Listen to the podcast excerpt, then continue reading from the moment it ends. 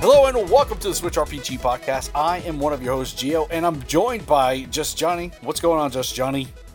I feel good. You should- Well, you should you should feel good. You got Bowser by your side, and I am by your side this week.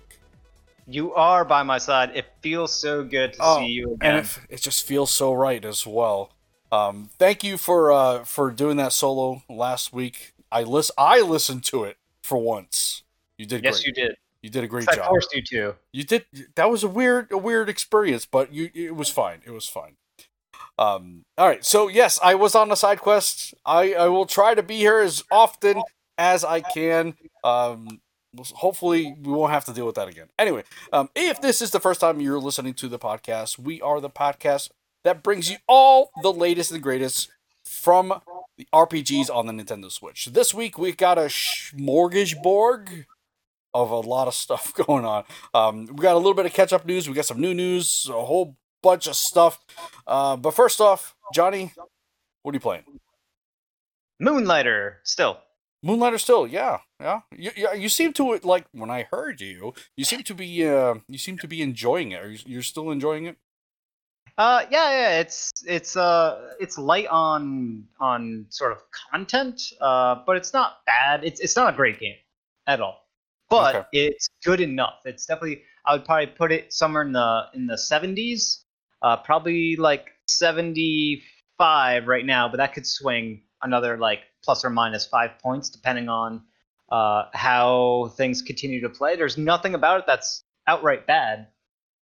Uh, so Mhm. it's it's definitely a good game, and I'm enjoying my playthrough through it. It's got uh, a meta game, a well thought out meta game to it. So I, I was playing Transistor, and then that uh, I also acquired that on a sale, and I stopped playing Transistor because I was enjoying Moonlighter more. But I'm I'm actually kind of like not playing games all that much because I've been just busy going into a rabbit hole. you are indeed. We won't get into that on this podcast. That's a that's a totally different podcast, and who knows? Maybe we could start one of those. That'd be that'd be I actually followed the White Rabbit. that would actually be uh, quite a fun uh, podcast. But anyway, so that's so you got those two games on sale. Is that reason why you jumped in on them? Yeah, that's that's exactly why. I mean, um, Transistor is going on sale pretty much all the time. It's on Yeah. sale for like four bucks. Right. So, uh, but Moonlighter went on sale for sixty percent off. I Yep. forgot what the final price was that I paid for it, but sixty percent off is pretty good. That is pretty good. So I got it, and I definitely got my money's worth. It Mhm. a small enough purchase, so I'm I'm definitely not disappointed with that. Good, good, good. So that's it. Just you're still you're still uh, jamming on those two titles. Yep. Yeah, it's, it's just a weird time right now. Like there's like There's nothing, there's nothing. nothing good.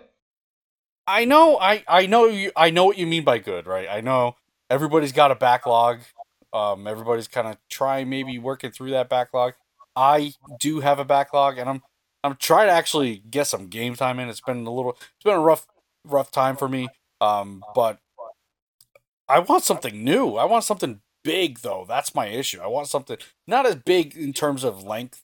Like I want a substantial title, you know, big name. But it's uh gonna be Pikmin three. All right, yeah, that's disappointing.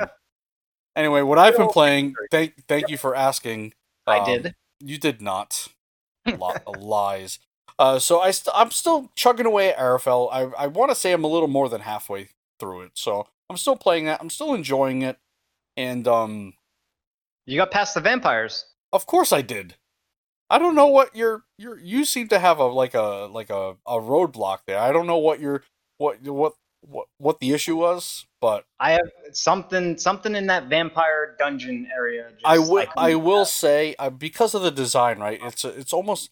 I don't want to call it an RPG Maker game, but you know, I'm gonna call it an RPG Maker game because of the way some of the tile sets are done. That there, I couldn't find my way out of that vampire area. I actually had to look it up or watch someone else play it because the the the cave, I guess, exit was like hidden by the way that the tiles were, you know. So it was it was just really weird the way it was. So I couldn't. I knew I had completed everything, and I'm like, all right, I don't know where to go because I'm done with everything in here. I need to get out. I know I need to get out, but the only way to get out is the way it came in, and that's not the right way. So I had I had some difficulty finding the exit, the true exit. Mm. Yep. But But, you made it out. But yeah, no, I made it out, and I'm you know I'm still I'm progressing, so I'm I'm fine there. Have you picked up more party members? Yes, I picked up all the party members. Well, So quite you got them all. So there, there was the uh, the one I had was the uh, the lady, the older lady. Yep. The mage. Yep. She was broken. She was like too good. She's too good. Yeah, yeah, She's still too good. she's still too good. Yeah, yeah. Like Yeah. her spells are insane.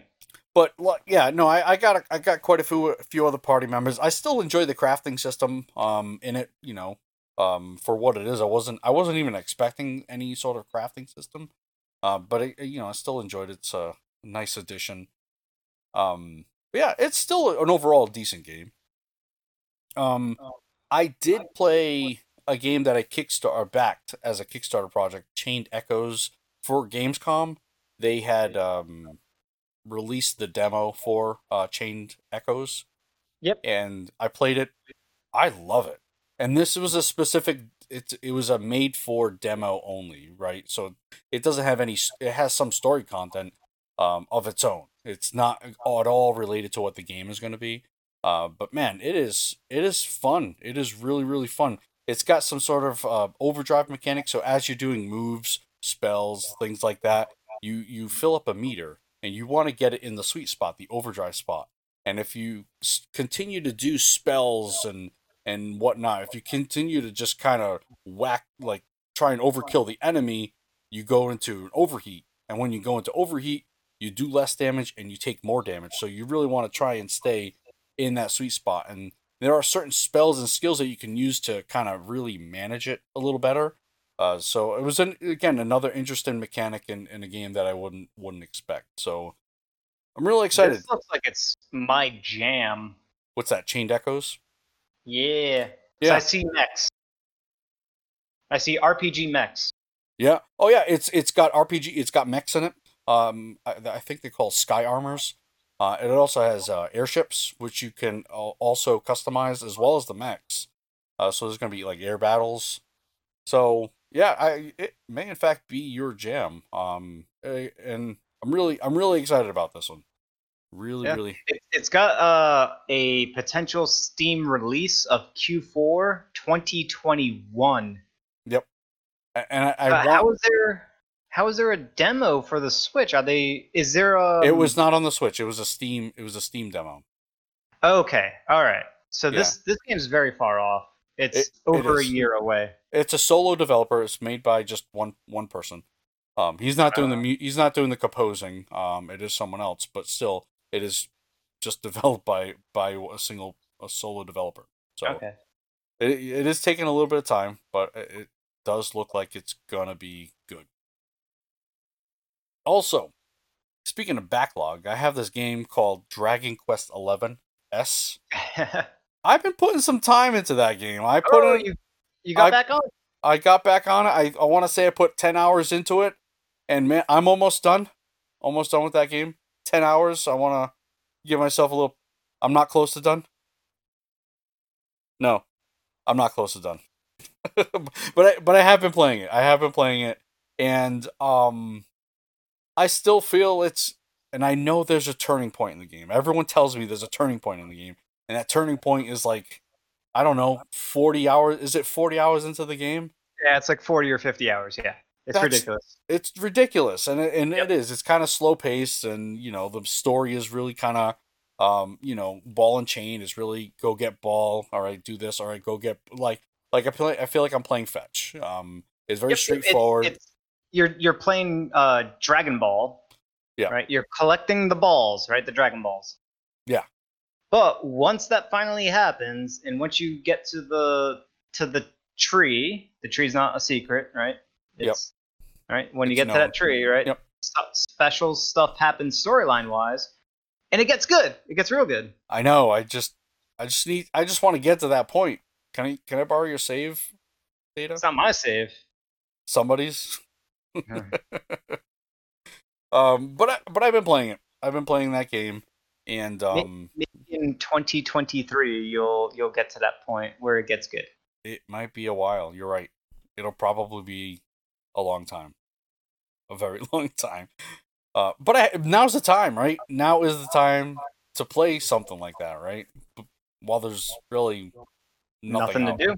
right? Yep. Yep. You, you gotta stay indoors. You you must obey. This is obedience time. That's it. I just gotta play my games. We Um, must obey, else we get Soylent Green. Soylent what?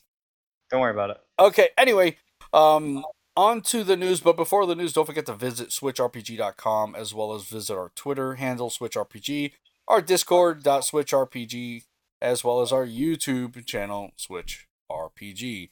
And that is it for the self promotion. Onto the news. New game announcements Farming Sim slash Action RPG Hybrid Monster Harvest coming to the Nintendo Switch this year. So we got like what three, four months for this game to come out. Um, have you had a chance to look into this here? I'm looking at it right now. It's All right, but before you go Alright. into that, I will uh, just kind of read a little. it's got nice lighting. I'll I'll read a short description. Get ready to grow, collect, and mutate your crops, and take them into battle, brimming with a multitude, brimming with a multitude of areas to discover, craft, build your own farm and home. Monster Harvest blends three RPG mechanics, exploration, and action across a vibrant world of plannable points. All right, so Monster, it kind of reminds me. What is that? Um, isn't there already kind of a farming sim that does something similar to this? I mean, this is. It's got a turn-based combat system. Otherwise, I would say it looks. Mm,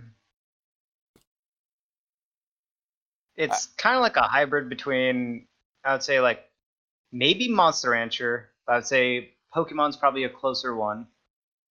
Mixed with uh, Harvest, um, Stardew Valley Yeah, type stuff.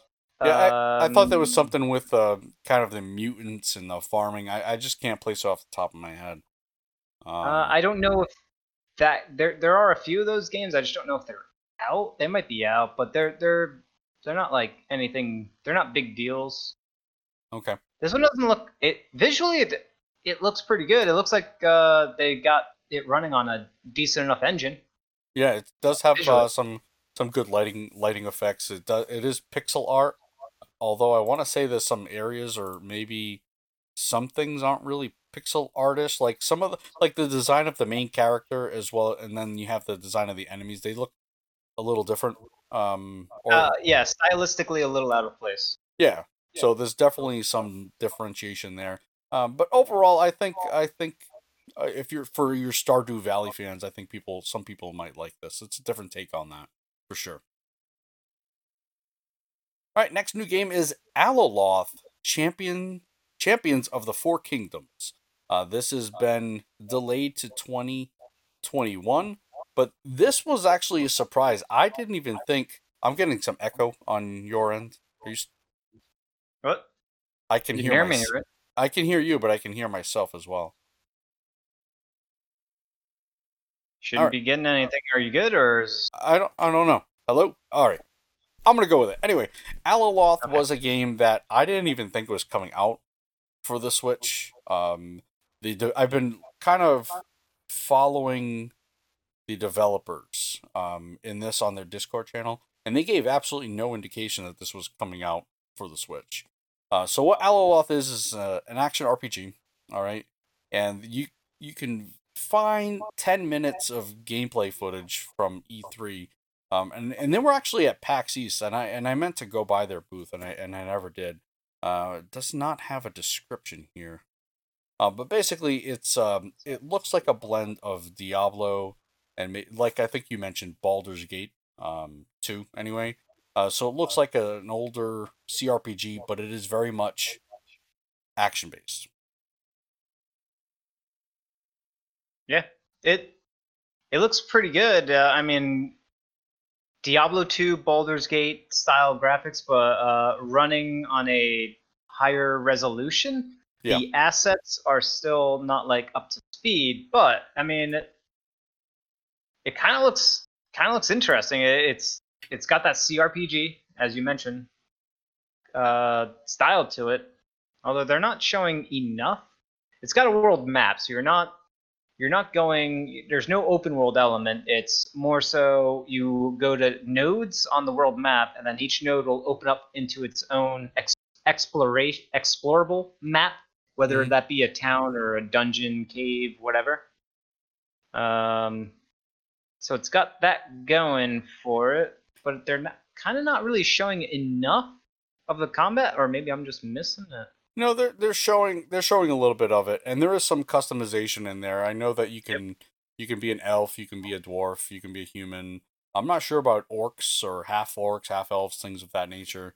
Um, but there is a little bit of customization on that, and I I like the the um the allotment of uh of weapons that you can have uh, a choice with. Uh, as Yeah, well I'm, as I'm looking at combat now, and it's it's a definitely a slower pace. This isn't Diablo where you're you're killing thou, uh, hundreds of demons within a minute kind of thing, right. or or less. Uh, Right. This is more methodical. I, I've seen a lot combat that's more so one on one style combat.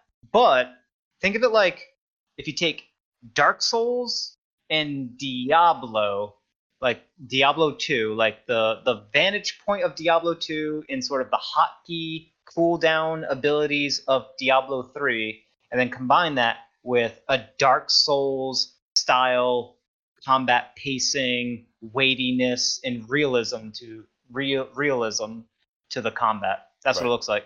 Yeah. It it actually it actually looks good. Like that excites me more. Yeah, this game has been been delayed. Uh, the the developers are out of uh, Italy, and Italy has been impacted by by the uh, coronavirus. So, um, it totally shut down that country for, uh, and you know that's really why they're very very behind. Anyway, moving on, we have Top Hat Studios announces Sunzai. Um, I, don't know really what to make make of this game. I don't I don't really know what to call it. Um, but I will go with the description here. Publisher Top Hat Studios and developer two Odd Diodes have announced a 2D platforming action RPG Sunzai. The game is in development for PC, PlayStation 4, PlayStation 5, all all those all those freaking games, including Nintendo Switch, and expected launch of 2022. So you've been told in two years this game will be out.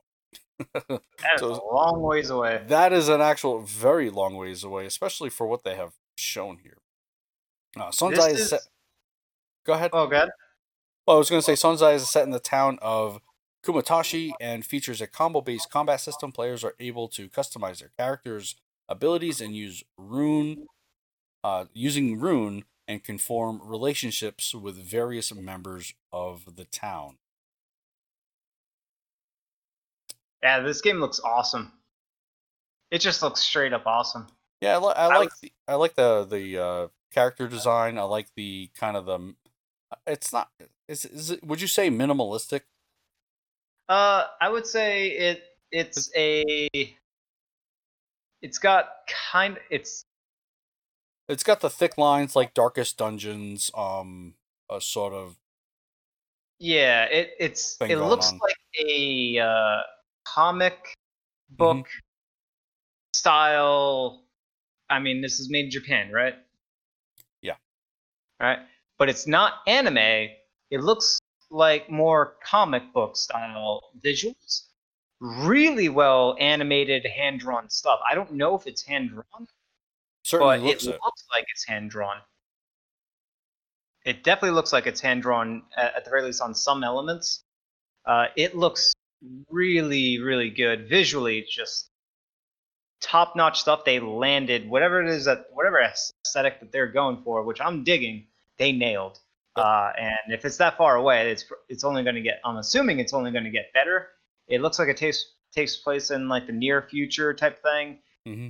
it's if I had to like summarize it, it's almost like a uh, Castlevania, Metroidvania style combat, but faster pace. So I would say more like uh, Muramasa and the Demon Blade.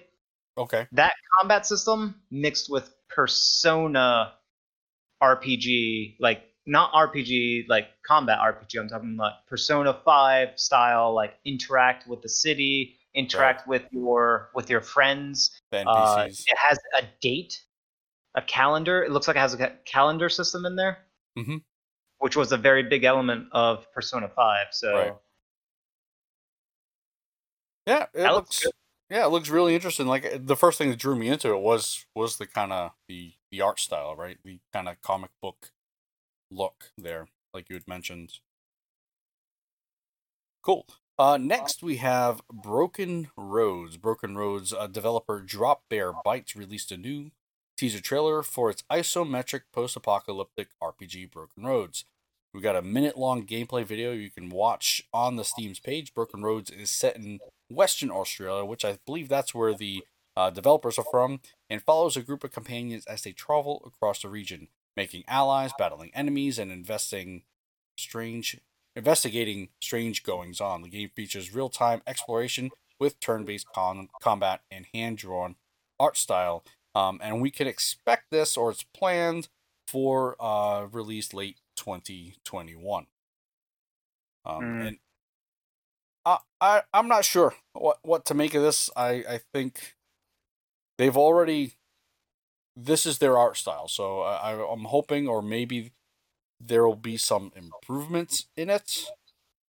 I think it's fine. Yeah, I think it's it's definitely serviceable. Uh, it's you know it to to get games to look you know really good. I mean, it's pre-rendered uh, assets that you see. A lot of a lot. that's not a 3D world. Those aren't 3D objects. Uh, they were 3D objects, but they were rendered out as their own standalone sprites. That's why you don't see a whole lot of animation of those assets. They could be animated sprites, but they, then they got to animate the 3D assets. So maybe they acquired them, acquired those 3D assets on uh, on like a asset store, added uh, a couple of uh, filters, visual filters to it to give it a collective art style. Uh, maybe tune back the the fidelity of textures because it looks like the texturing is not. I wouldn't say blurry. I'd say intentionally um, dirty. basic. Yeah, like like intentionally muddied. Yeah. Yeah. Um, I mean it. It looks fine because you know you got to remember these things take take budgets.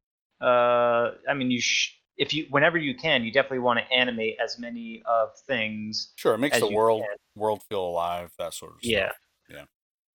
Um, I will say I am looking at something that looks like, oh, if I can find it in a still here, um, uh, morality. I I'm interested in in how that changes things. Um, so there's is there? I'm looking at what looks like the pause screen. You got party, a party tab, morality tab, the skills, and the journal. Um, the morality has four different quadrants: a utilitarian, a humanist, um, a Machiavellian, and a nihilist.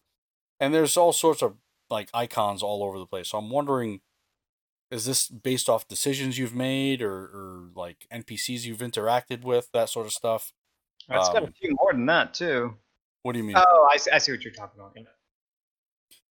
yeah. And then and then when you look at the skill the skill trees, there's even more stuff. So there's a lot of a lot of uh I guess RPG elements in this. Yeah. What- what- Uh, But what I really like is that it's turn based and it's not real um time like real time action that sort of stuff. and and you're playing with a squad. You're doing I don't know weird Aussie apocalyptic uh, environment type stuff, which is you know uh, they say late 2021. I mean we can kind of tell with the visuals that there's still work to be done. Mhm. Uh, but late 2021 and the fact that Australia is in the situation that it's in, uh, I you know I I I feel sorry for for Australia overall. So I, I hope this game, the people making it, I hope they pull through and and they continue. But you know, it's times are real bad right now in Australia. Indeed. Indeed. Um, speaking of real bad times, next on the list is Battle Hunters coming to the Switch in October. So we got a month for this game. This game, let me just describe it. Battle Hunters sees players controlling a squad of three members, selecting from a roster of 28 potential heroes recruited during the course of the game. It features real time combat as players go on a journey to save the kingdom from a nameless villain. Uh, let me also read. Developer Phase 2 Games has announced a squad based uh, RPG Battle Hunters, uh, and it's coming out this October and also launching on the uh, oh also launched on iOS last year. I will say it looks like a, an iOS game. It looks like a mobile mobile game. Um, Came from Tencent Studios, kind of thing. Yeah, I, I don't know. It just really looks very generic. Looks like a very mobile tap 'em, beat 'em up. Uh, it looks safe. Very, very safe. It's meant. It's clearly intended for a younger audience. This is not for you know, you know, graduate, you know, graduate from high school people. Uh, this is for people that are still in high school or probably in middle school or elementary school or RPG connoisseurs like ourselves. it's, Mm, it's not made for us. yep, definitely not made for us. Me and you specifically, not made for us. It's yeah, it's I have very little um zero interest in that game. In fact, I'm already moving on. Uh Morbid the Seven Acolytes got a new trailer for Gamescom. Merge Games and Still Running have released a new Gamescom 2020 trailer for Morbid the Seven Acolytes. Morbid the Sa- Seven Acolytes is a horror punk action RPG and arrives on the Switch later this year. Um, have you had a chance to take a look, take a peek at this game? Yeah, it looks great. You think so? Yeah, yeah. I, I, I know that you're into the horror scene. I know that you're into the punk scene. And when they said horror punk, I mean, I didn't even see that word. I just saw just Johnny. there. Whoa, uh, mm, hold hold the phone on on the term punk, right? If, Oh, it- if it's cyberpunk, horror punk, uh, something punk, it's not punk. That's that's just marketing. That's not. There's nothing punk about it. No, that's very punk. I think you're wrong. Oh yeah. All right. Well, look, real real punks will know punk. Uh, Wait, So- wait, wait. Oh, you you sold me out saying that I wasn't real punk, and that offended me. I will tell you that No, that that you offended can me. be real punk, right? I I just uh, stated uh, historically, you know, these are the the collective things that defined punk when it started. What it is now can be opened up, but you know, I, I just want to let you. I I was kind of explaining that punk started, and then it branched off to a bunch of subgenres. Sure, Right? just as RPGs have. Yep. and I was explaining that there are subgenres. If this is going to be a new subgenre called horror punk, then cool. I don't even know what horror punk means. Honestly, I do. I'm when I think horror punk, I'm th- I'm looking at this game. It reminds me, not reminds me, but I have um, ideas in my head of Binding of Isaac. So it's really kind of graphic and gross that that sort of stuff. I'm actually watching as I'm talking. It's a, a boss battle, and this it's described somewhere. I forget where it was, where she's wielding her uterus and swinging it around, um, attacking the protagonist. Um, it is done in a um, not top-down perspective. What do you call that perspective? Um, Isometric. Isometric. It's, Uh, yeah, it's, uh, the it's the same perspective as like Diablo or Children of Morta. okay. Um, it's done in that perspective. It is pixel art. Um, it's got a stamina-based action RPG uh, combat system. It's it's the same perspective as uh, Secret of Mana. Yes. The camera's a bit more back, right? Yeah, yeah, You can see yep. more of the world, but it's doing that on purpose because this is a, a faster pace, more action intensive combat where you're doing a lot of dodge rolling. Right. Lots of dodge rolling. Yeah, so it's got that, like I said, stamina based. I didn't want to say Souls like, but you made me just say it, and I'm- I'm upset about it. I would say it's a it's a combination of horror and uh, Mad Max. You take those two elements and combine it. That's what you get. And did, have you played Binding of Isaac? Oh yeah, I have it on Switch. So, like I said, it reminds me a little bit of that. Anyway, it's just really Well, blo- bloody. Binding of Isaac was more about the the procedural random generation Right, right, rogue right. like dying and I'm saying- runs I'm just that. saying This v- looks like Visually, visually. Visually this looks nothing like Binding of Binding of Binding of Isaac looks vi- like visual garbage. With the blood everywhere. There's blood in every game. I- I'd say this visually looks like Mortal Kombat if you're judging it based on blood. Uh, there, there. We don't put blood on a Nintendo console. It's just with Mortal Kombat, it just doesn't Mor- happen. Mortal Kombat is on the Switch. Nintendo's failed me again. I'm gonna have to. I'm boycotting Nintendo.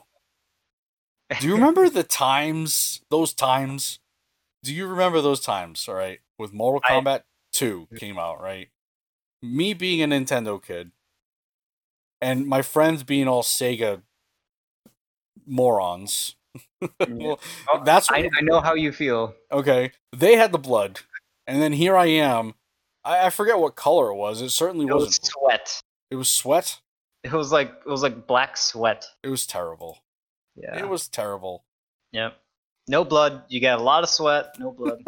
uh, when Kano did the, uh, so I had the original Mortal Kombat on Super Nintendo, uh, not the second one. I got, I had that one, and I had um, I, Mortal Kombat 3 or Ultimate Mortal Kombat 3. I forgot, forgot which one it was. Those they were both. those There were two. Yeah. I never had two. Two was when they really upped it on like gore factor. Two was two was a nice step up. Yeah. But the first one, right? Kano does the heart rip thing and he holds it up, and inside his fist was like black. Some something made of like tar. It looked like made made out of tar, so you couldn't really see it, and there was no dripping blood or anything like that. It was like such a disappointment. I will say though, the some of the fatalities were actually really good on the Super Nintendo version. Um, like uh, Raiden's fatality was better, and Sub Zero's may not be better, but it was really cool. Well, what, did he did he do the spine rip? Is that what it was?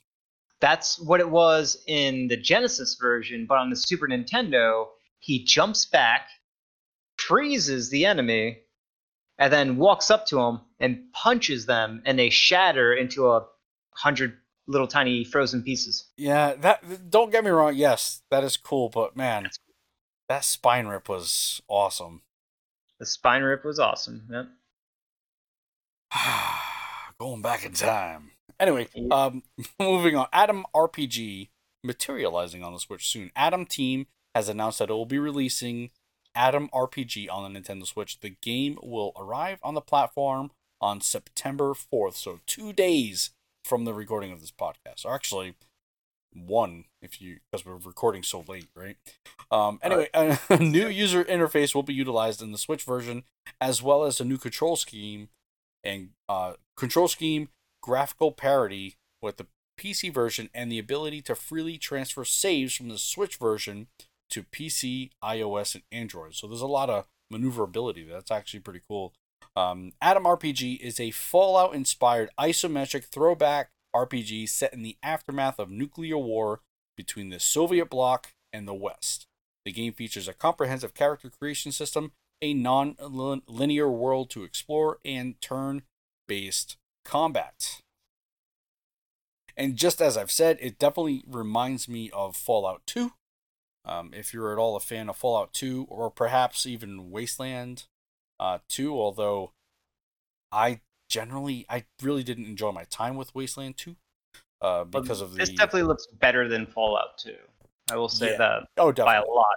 Yeah, it, it's more in line with Wasteland 2 than it is Fallout 2. Um, And But- less obtuse and weird and not doesn't make sense. yeah, yeah, you could say that. I'm not a fan of the Fallout 1 and 2. They were they were, you know, game old games with old game design. Yeah. Uh, stuff that got in its way. But uh, but I think they, they have a he- heck of a following though. Um, with the with those CRPGs and the the post Oh, yeah. apocalyptic C- CRPGs in general. A following of dinosaurs. Old people like us, well, like me. Oh, not like us, because we actually like good games. oh man, yeah, I'm not a fan of the older CRPGs. I, I just think there was a there was a time and place, and we have advanced on a lot of the things that they did bring into on onto the table. It's just I I just can't. I try, but they're not made for consoles. They're really not. But anyway, Oh, they can be. they they can be if done. It's the combat system that can make or break it, right? So if you take example for uh, Divinity Original Sin 2, that's done in the classic style as a CRPG, but it, it's turn based. So that makes that makes a world of difference. It really does. Yeah. There's there's definitely ways to do it well. I mean, XCOM, right? That does it really well, right? Because it's uh turn they do a turn-based thing, right? Right. That that's that's why it fits console so well. I mean, when you have to actively manage your crew in one of the in these older CRPGs, the real time with pause, if you have to actively manage a crew on a console without a mouse, man, it is very hard to do that. It is Well, you can. it's clunk, um, it's way too clunky. Well, th- th- there. Well, I was gonna say is there are more games uh, coming out where you can use a keyboard and mouse on the Switch. Yeah, I know. Yep, you can. I just I'm not pulling out all these peripherals to play a game on the go or I would. Are you kidding me? If it's a CRPG, a really good one like that supports uh, keyboard and mouse, I would do it in a heartbeat. like what? Name a CRPG that you would do that for. If there was a good one. If there was a good one, thank you. thank you, thank you, thank you. Yeah, but the problem, I mean- modern day, because the old ones, there there are plenty, but they're just old, and their oldness gets in the way. right? But the problem is the Switch's uh, hybrid model doesn't allow for keyboard and mouse on the go. You have to play it just as you would a PC, right? So I don't know. Yeah. Well, on on the go is, well, that that's just awkward anyway, right? Right, right, How'd you play something on the go on a keyboard and mouse when it's a handheld? You have Right, to hold no, on to it. You you can't. It's just in, it's impossible. It's Yeah, impossible. That is going to do it for today's this week's new game announcements. Um, I will try and put these in the show notes. I have been really bad, and when I say really bad, I've never done put these in the show notes, but I will try to put them in the show notes. Can I do Um, one, one little tiny thing? ATOM RPG, by the way, Yeah. is scores really well on Steam user rating. It's at 88%, both long term and short term. Wow. So it's it's a quality game. I will caveat that with it is on Metacritic at a 70. So potential buyer beware, but users seem to like it. Oh, I'm I'm starting to. I don't know, not believe everything I see on Metacritic and a lot of these, like open critics and all. I I don't know. There's just a lot of behind the scenes finagling going on. I think. Oh, maybe you could say there's uh, almost an illusion that you're starting to see behind. Yeah, I don't know. Anyway, let's get on to the the rundown here. I did mention Chained Echoes demo is available. I don't know for how long. Um, you may you may want to take a look at it if you haven't, um, or if you weren't able to play the game, you can watch the gameplay. I did put the entire demo up on our YouTube channel, uh, so you can try and get that on Steam. Um, it might be just for the entirety of Gamescom, which is pretty much over. Uh, so anyway, uh, Chained Echoes demo available. Uh, then we have news that Crosscode physical release got pushed back.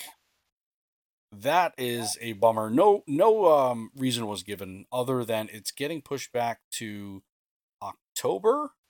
Is that correct? Uh, Switch will now be September? well October. September. Yep. Yeah, Europe will get in September, and then in North America, uh, here, October twentieth. I I jumped in on this for the collector's edition, so I'm gonna be waiting a while. I so wanted to play this too. It just looks. I didn't want to buy it digitally and then get this version, so I'm still waiting. Is is this physical edition going to be one of those you have to order online? You can't pick it up in a store type type of deals. I don't think these guys strictly limited games does that. I know limited run does that with um, Best Buy because I know they did Okay. it for Divinity Original Sin um, two. So Yep. I don't think these guys do that. Mm. It's it's a tough call because I hope this is because they did have um there was some initial issues with the Switch version of Mhm. Crosscode when it when it first released on Switch, uh, and then they came out with a patch. I think like a 1.1 patch or whatever. Probably like a, a month later or something like that. It, it came out not too long ago. Right. and that did some performance improvements of the game itself where it just ran better and smoother so uh, is there still issues to be worried about and if so hopefully those are the reasons why they delayed it so that they could incorporate all of those fixes so that because once it's released you know ideally ideally you want it you don't want to have to download any other updates ever again. Yeah. Yeah. Um, like they did with um. Yeah, yeah. Like the I have the physical cartridge and it's utterly useless because it requires a full game download. It's ridiculous. The joys of physical collecting nowadays. All right, then we have uh, Ys Nine Monstrum Nox coming to us summer 2021. This is one that I also, I think I got, I ordered this on NIS America, their website. They had like some sort of collector's edition. I'm all in on this one, even though um, I I just have a feeling, and I think you've said this many times with these Ys games, they're generally pretty good, or at least safe in a way that they're they're good. Um, and I'm all in on this, this one, and Yep. that's all. That's all I'm saying. It looks good. It looks like a nice jump up from the previous one. I'm I'm on board with you. Uh, as always, I'm always going to wait for you know reviews to come out just to be doubly safe. Right. But yeah, I'm exci- I'm more excited for this one than I have been for any other Ys game. Right. So yeah, that is coming to us. Drive Back the Future uh, coming. uh, Oh man, PS4 gets it before we do, but at least we have some sort of idea of when we'll be getting it, along with PC. Uh, summer 2021. Hey, Hey to you. ooh my! Breaking news. Oh boy. So I, just on that website that's linked on that article. Uh, what is this? GameStop. Oh, this is on the GameStop website. So if you look up Ys Nine on GameStop, and then if you scroll down, there's gonna be some recommend recommendations, uh-huh. and boom, right there. I don't think we got uh, an announcement of this, but 13 Sentinels Aegis Rim is coming out next month. Not on Switch though, on PS4, but that means it's localized, which means all they have to do is this is uh I, I, we we talked about this game a while ago, like half a year ago. right.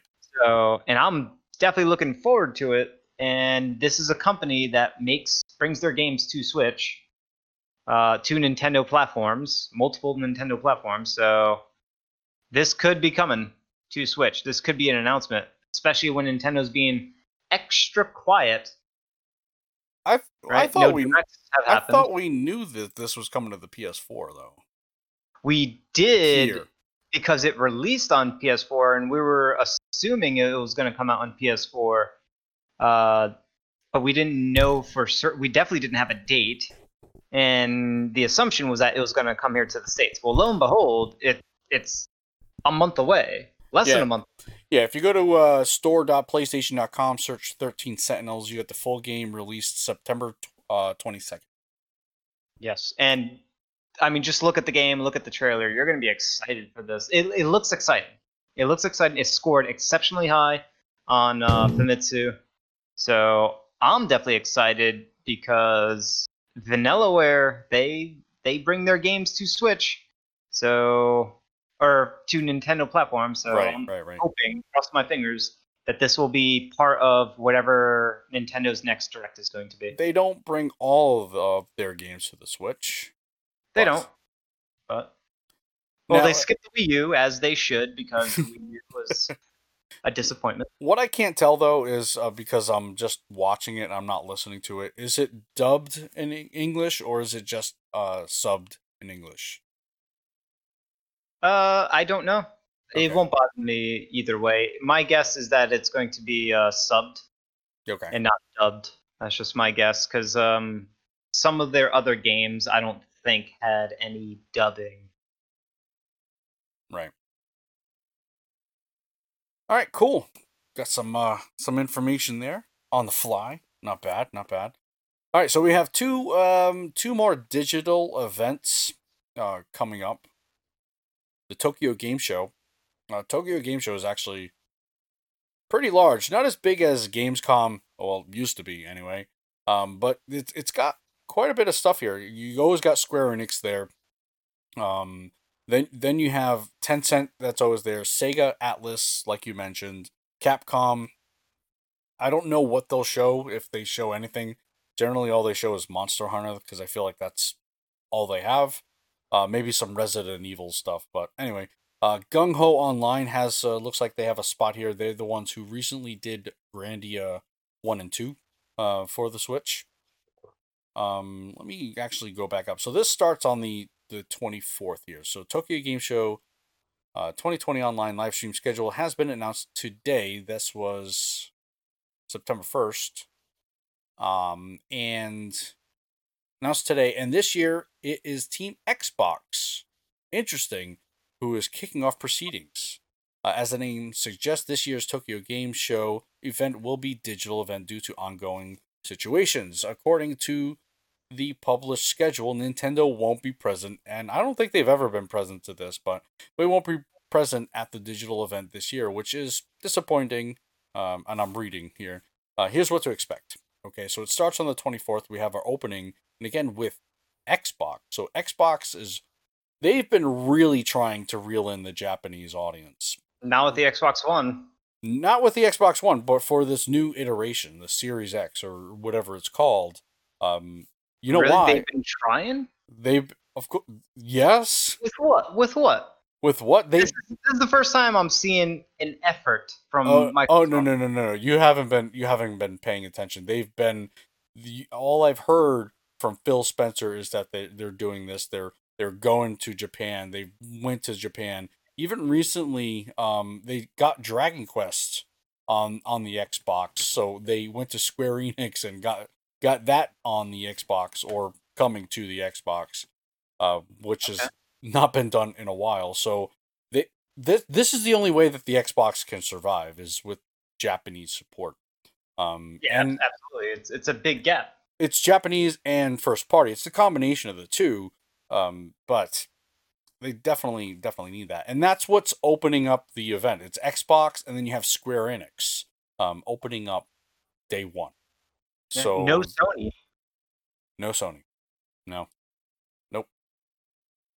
So yeah, you have those guys opening up the event. Then you have some game Gamera, Gamera, Game Era. Game era. They're the ones who are doing or uh, publishing that Alaloth game. Um, and that is the 25th. So this is the next day. Uh, stop me if you see something you like. Uh, Sega, Atlus has something going on that day. Gung Ho, Capcom. Okay. We'll see what Uh, happens happens Nothing. there. I mean, only because Sega now owns Atlus. That's one to pay attention to because I do love Atlus. Yeah. Sega is like yawn fest. they'll they'll roll out Sonic and be like, "Come on, Sonic, you can do it."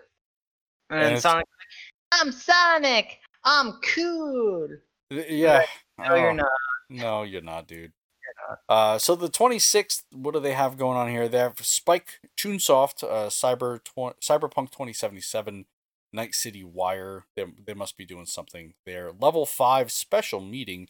Level 5 does do, do some stuff for the Switch there, so maybe something there.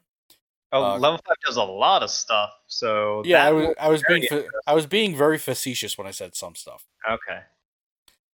Um, uh, then we have Konami, which does a lot for video games. Um, I'm sorry, Ah, that was 20 years ago. My apologies. they got Uh, an hour. They have a whole hour. Is this going to be just them playing gacha games or like uh what are the what are those um arcade games they called Chinko. pachinko machines? Yeah. Yeah. Screw Konami. Well, you're, you're on you're on you're hitting the nail on the head. They're going to find another beloved franchise and and just completely ruin it. They're gonna put put a, a ruin parade on it and just. Oh, they're you gonna- like oh you like Suikoden? I hear I hear Eiyuden Chronicles in the is in the news. Here's a Suikoden pachinko machine. Yeah, I, I think it's you know it'll be that because that that's the next one to ruin Castlevania. They they haven't ruined that one enough, so that might be one because uh, there was a Castlevania-ish game last year. Uh, that franchise has been dormant for a while. Silent Hill. Silent Hill had many pachinko sh- machines. I remember discussing this on the on a podcast that I did before doing Switch RPG. Um, there was Oh, uh, I'm not talking about pachinko though. oh okay no they've they've they've deserted Silent Hill. Yes, yes. I'm, I'm talking. Uh, they, for example, after Metal Gear Solid Five, they came out with Metal Gear Solid Five Survive. I think it's called, whatever that atrocity was. Yeah, and, and it was that. Yeah, it, it was like a complete cash cow atrocity. It was a terrible, terrible game to release. It was complete, like no love into it whatsoever. No. And that's that's what I'm fearing is that they're going to find another franchise that they can submit a half-baked, no love poured into it game just for the sake of doing it. Those um, they did that to Contra. Remember? yeah. W- not that long ago either. Not that long ago. Yeah, it was on a Nintendo Direct. Uh, so you know they ruined Metal Gear. They ruined Contra. Uh, they're probably not going to ruin Pro Evolution Soccer uh, that's all they have. because they do make money off of that. right. Oh man. So who knows? I think Who everyone next? On, on the everyone everyone hates them. Yep. All right, just after them, we have Koei Tecmo. Looks like they're doing some uh, streaming of Atelier Ryza 2, which is kind of cool. Um, and then Tencent has uh, a decent sized block. Or, Well, Time. th- it's open ended. yeah. I'll So- say this: Tencent, you can burn in a trash uh, dumpster trash fire for all of eternity. I will never play any of your games ever again. you Yeah. are an enemy of humanity. Oh my goodness. That's a little bit of an exaggeration, isn't it? No. Okay. All right, then the 27th, um, looking down the line here, um, hmm, I don't know, Bandai Namco maybe with some Sword on Sword Art Online stuff, and that Scarlet Nexus game. I, that I wish that game came to the Switch. Uh, that game looks really kind of cool. But that, uh, me, oh, oh, wait a minute, MiHoYo. If you don't know who they are, you should. Uh, they have Genshin Impact. Uh, they're doing a, some sort of pre-launch live stream for Genshin Impact. That game will be coming out on the Switch. I just because they haven't really been open about it. I just really hope it's not loaded with microtransactions. It is a free-to-play game. It looks really, really, really good, in my opinion. I just hope that they don't kill it. That's all right that is it with the Tokyo Game Show. And then next we move on to Ubisoft Forward. Their that's their digital event. That is coming September 10th. Um, actually, th- this is not a surprise. We we kind of knew about this one, and I'm gonna be honest. I'm only looking forward to one thing Ubisoft puts out, um, and that is the Gods and Monsters that we saw so long ago. Is it? Is it? Is it Gods and Monsters? It's not. Um, the official website reveals some of the currently announced titles, which will be featured during the sh- showcase, such as Gods and Monsters. And it looks like uh, form it was formerly known as it. Let me see here. Let me just looks like there's a Oh, they're gonna show more Watch Dogs Legion, There we go. Hyperscape. Oh wait, wait, wait, this stuff that they showed, uh, Rainbow Six Siege.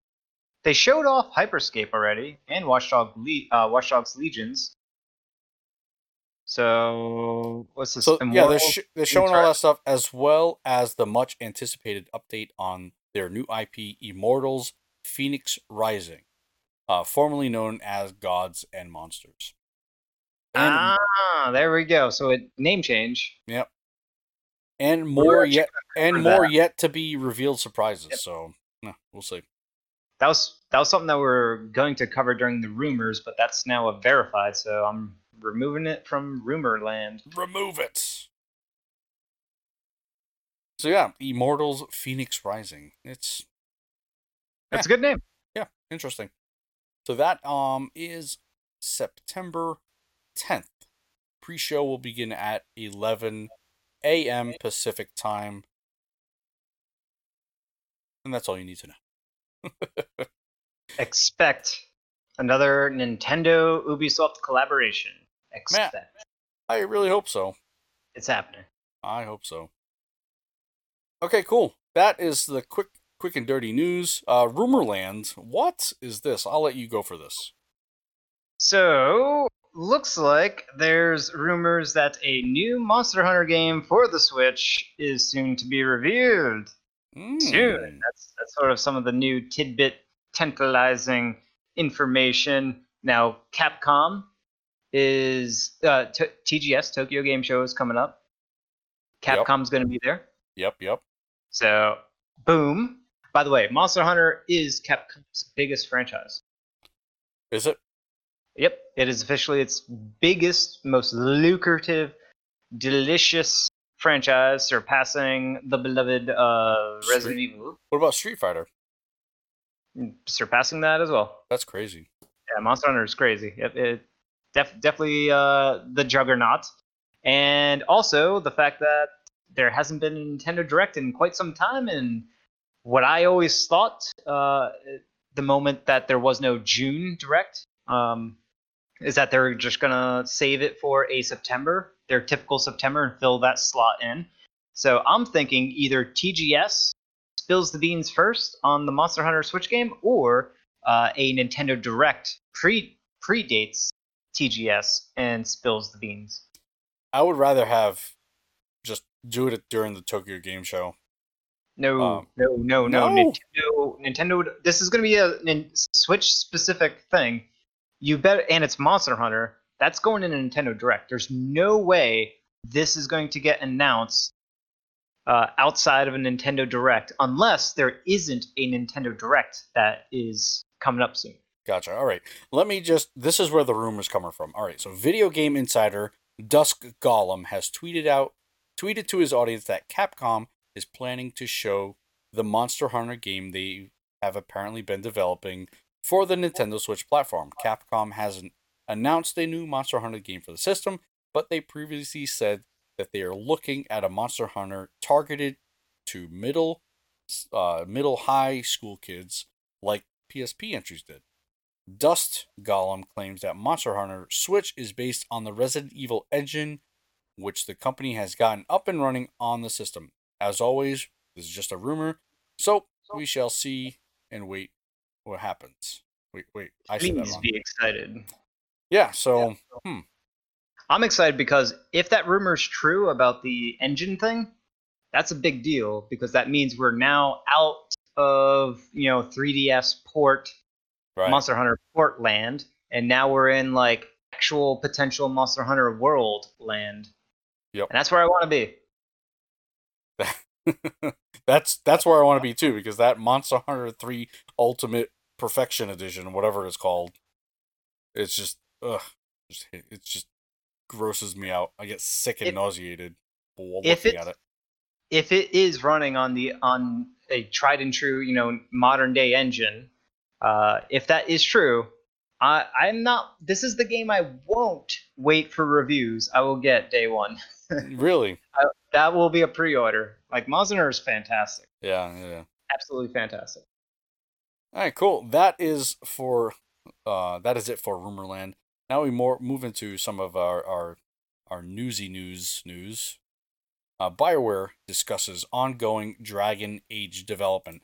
Now, I was totally under the impression that Dragon Age was pretty much not coming back. I, I this totally caught me off guard. I have no idea why.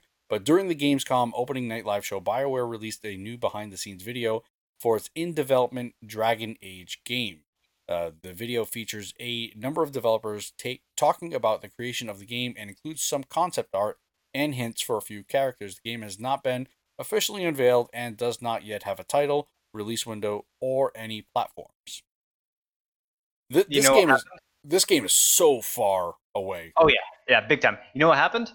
I don't know what happened. So uh, maybe we're back in rumor land. Oh, Uh, a little bit of speculation on my part, but uh, we all know that the last game that they, the last major game that they released was uh, Mass Effect Andromeda, oh yeah. right? And that was uh, train wrecked by the ham-fisted, uh, EA. authoritarian, oppressive EA, you know, executives saying you must use this engine. You must. It is the one true engine that fits a first-person shooter and can possibly, with enough effort and willpower, will fit your RPG game. Maybe Maybe. and it didn't. and they were probably using that engine for uh, Dragon Age. And then obviously uh, Mass Effect Andromeda wasn't workable. BioWare didn't want to work with uh, what was that engine called? Um, the Frostbite. Frostbite. Was I it think Frostbite? Okay. I think it's Frostbite. Uh, they didn't want to use it, and they probably were like, "We don't want to use this." And then EA finally gave up with that stupid mandate uh, requirement type stuff, and Bioware was able to use whatever engine that they wanted to use, and they probably went back to using whatever it is that they used before, or like some updated Unreal or something like that. Yeah. That's probably what happened because when they're showing stuff like that and saying, please be excited, you're correct. They're years away. Yeah, they are very much years away, and you're right. They did. They did. Um, really go into detail on their engine work and things like that. Um, I mean, I have no doubts that they have the right people working behind this. I will say that they had a different Bioware division. It was Bioware Montreal, or, or it was somewhere else. So it was a totally different group of people that are now working on this Dragon Age game. Um, right, but but the the mandate from EA execs was was still all yeah development was running was going to utilize Frostbite. right. They they were really pushing that hard without a doubt. And who knows, maybe they are still using Frostbite and it took them this long to show just that much. Yeah. Yeah. Hopefully not, because then this game is like ten years away. But yeah. Authoritarian mandates do not work. No, no, you you can't. It's the it's the whole square peg round hole, you know, idea. You, you can't you can't do that. And it showed, right? It the the proof was in the pudding. It just it was just a terrible, terribly, terrible, terrible, terrible game. Yeah. Yeah, I, and, and it's not the only Andromeda is not the only example of this. I mean, uh, what was that other game? with the uh, frostbite What's that? with frostbite engine. Oh, I'm pretty sure certain this is a, another EA game. Um, the one, the Paladin one. What? Yeah, it, was by. It was actually this was Bioware's last game. What was it called? You're playing as like Iron Man, but it's like an MMO RPG looter shooter kind of, and it failed spectacularly. I think you're right. I think it is paladins. no, no, not Paladins. No. No, no, definitely not called Paladins. That's that's like a MOBA. Yeah, that no, it's that's not it. I I honestly I don't that. know though. Oh, what was it called? This is it released like a year ago, or a year and a half ago, and we can't even remember it. That's ridiculous. You're not talking Star Wars or No, no. Oh, what is this? Just look at Bio uh, Bioware. They'll probably say on their well, website. I'm looking at Frostbite engine games. Um, and Anthem. last Got it. Anthem. didn't they take? that is Anthem crashed. It crashed and burned big time, and that was Yeah. another Bioware game. that that was a big production game too, big budget Huge. game. And it was supposed to be. It was supposed to be an ongoing, living game where they're constantly adding more and more content to it. Yeah, like Destiny. And it crashed and burned real hard. Now is that game done done? That It's it's done done dun. hundred percent. Dun Yep. dun dun. They're it- and it was on the Frostbite engine. not polish. Oh man, that's terrible. Yeah, I totally forgot about that one. Both did. Yeah. All right, cool. Let's get into some uh, some Nintendo company news. Uh, Nintendo is reportedly Japan's richest company. Now, what was it before? Mm, that is a good question. Maybe Sony was the most Yeah, richest maybe. company. Uh, according to a newly posted financial analyst re- analysis report, Nintendo has risen to the top of Japan's corporate leaderboard, becoming the richest company of 2020 in the country. The report from Risk Matters notes that Nintendo is currently Nintendo has currently has a staggering 890.4 billion yen tucked away for a rainy day. Can I have a little bit of that? I don't know. That's what it means. That's that's that's what they actually mean by it. They have the biggest coffers. Okay. Uh, which works out to about 8.4 billion uh, US dollars. Dollars with a slower than norm, slower than usual lineup for first party releases this year. It'd be easy to assume that Nintendo wouldn't be raking in the cash as it usually might. But the overwhelming success of Animal Crossing, New Horizons, and Switch hardware sales over the past few months have helped the gaming giant get by just fine. Yeah, oh, it's it's crazy to think that a single game like Animal Crossing um has really helped them out that much. Just one single game. It's just put that into perspective. A single game has kept them afloat because other than that, they've really had very little in terms of first party games. It, it is shocking that Animal Crossing has skyrocketed that much, but that that attests to the situation that we're in. Right. And it's the second best selling Switch game everywhere. The second best of of all time, like second best selling. Mm-hmm. It's only behind Mario Kart. And even to say that the Switch hardware sales over the past few months have helped, I mean it, that that the Switch hardware has been kind of hard to find sometimes. Um, it's been kind of scarce, especially recently with all the goings on. So, that, again, this is all kind of kind of surprising for them to jump up that much. Um, and if and if we are right, uh, say for example, Sony was was the top dog, they're kind of that that nest egg that that that rainy day funds, they might be utilizing that right now to try and put out whatever they can for their their new console coming up too. So there is that sort of thing going on as well. So say for example, if Nintendo was putting out a new version of the Switch, you would expect maybe that rainy day fund wouldn't be there. They're kind of maybe putting money into R and D and putting into you know getting this new system out there with, whatever promotions, marketing, all that stuff. But So to put it into perspective, uh, even the biggest of big budget games costs less than 50 they, they, they kind of cost in between 50 to 100 million we have 8.4 billion which means if you move the decimal place over a few times you can make 1000 Ninten- high quality AAA Nintendo games with that money. 1000 that that's how much funding Nintendo has. oh man, can can they do it though? Like, what are they? Can you please start now? They can do it. They can do it. They got it. Here's the thing though, like this has got to tell me when when when we get kind of get back rolling here, like 2021 is gonna have should have some big hitters in there, right? Because we've been we've had like nothing. I hope so, anyway. All right, sticking with Nintendo news or Nintendo business news, uh, Nintendo is hosting an online career briefing session next month. So for anyone who is in the market for uh, for some positions, let's see, Nintendo is holding an online career briefing next month, and it's aimed at experienced designers in the gaming industry.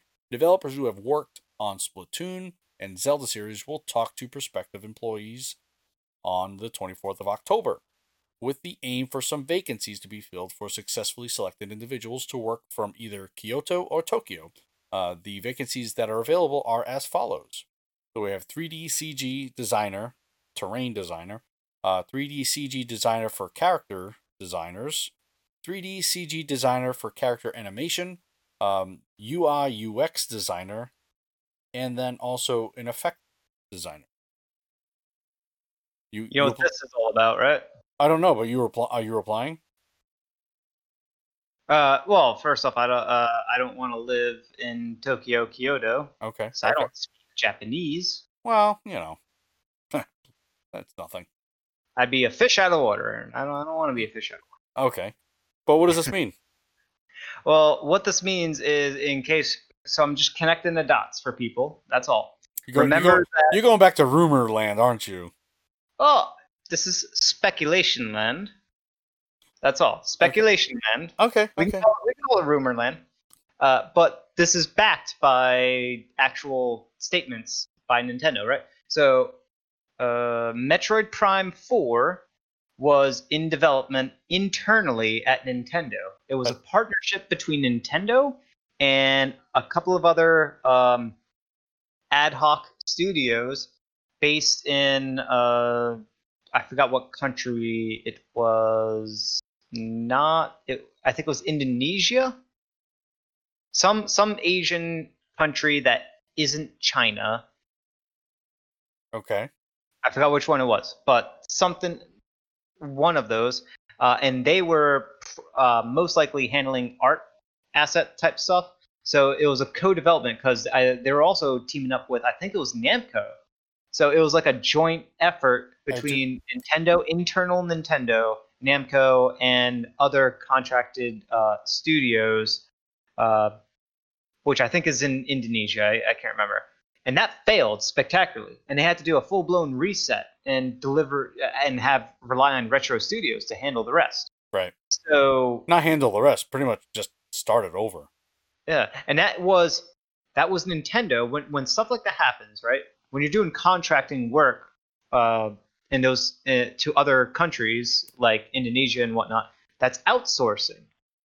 So Nintendo, instead of outsourcing to foreign countries, right, they are hiring internally, right? Yeah. This these are for in in Japan, in Kyoto, in Tokyo type of thing. So Nintendo is probably going to do less outsourcing, probably because the Metroid Prime 4 experience left a very bad taste in your mouth. So that yeah. probably gives some uh, insight into how poorly Metroid Prime 4 development went. Hmm. Unfortunately. Yeah, Sorry. so so they yeah they just want to keep things clean, keep things in house. I don't blame they them. Learned, they learned a lesson. Yeah, it's it makes sense. It makes sense. It's certainly a possibility for uh for their reasonings and and but I mean, why not improve yourself, right? Put a calling out there. See see what happens, you know. Uh you can only improve yourself. Um all right. Now we have again more Nintendo business news. Nintendo eShop pre-orders now able to be canceled up to 7 days before the launch date. This is a good thing. This is actually a, a great thing. So um, if you're like me and you pre-order things like months in advance, um, typically for me it's just pre uh, physical editions, but again, um, on the eShop you can now cancel them seven days prior to the launch date. So, so Nintendo has updated its terms and conditions surrounding pre-orders that are placed through the Nintendo eShop. Thanks to ResetEra member Garou, it has come to light that you will now be able to cancel pre-orders and games for up to seven days before the title launches whereas previously there was no option to back out and reverse the transaction. Uh, so definitely a good thing. Now on on our end, um, with Switch RPG, I could see this kind of affecting us in terms of embargo dates. Um, I think embargo dates will now be on release dates, uh, because they may be afraid of people reading reviews or impression or hearing impressions and yep. therefore backing out. So I think you're going to see a lot less um, early reviews. Also, you're going to see games going out again on our side of things coming to us later. Uh, so we won't have a lot of lead time uh, to actually play the game, write the review, uh, edit the review, all that stuff. So there won't be as much lead time. So I can see that kind of um, affecting us as well. It it's even worse. It's like this is a nice step in the right direction, but this is still an anti-consumer type policy. They need to allow for reimbursement up Uh, until the, they- the date of release. Well, I think they should go and take a page from Valve, which I don't really praise all that often, but they should take a page from Valve and allow for like the first what is it with Valve? I think you could play up to like Two hours, One- maybe. yeah, one or two hours. Yeah, something like that. And then get a refund. Yeah. It's a little bit more nuanced. Uh, it's a little indirect on how you get that refund, but at least get a refund.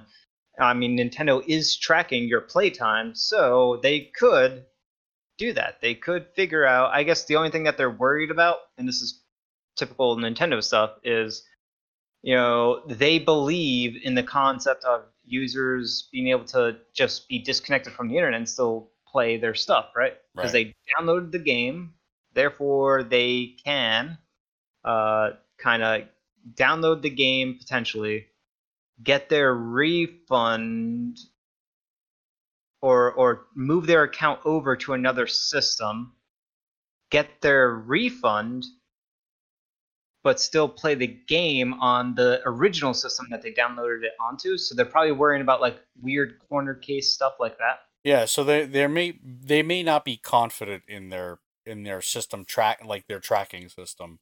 Yeah. Uh, so maybe we, we may never see that here. Yeah. Uh, so, I mean, yeah, that would that would be nice. You know, uh, there are times where I've bought a game and it is, uh, absolutely atrocious. It's really bad. Um, and you kind of all the time for you, right?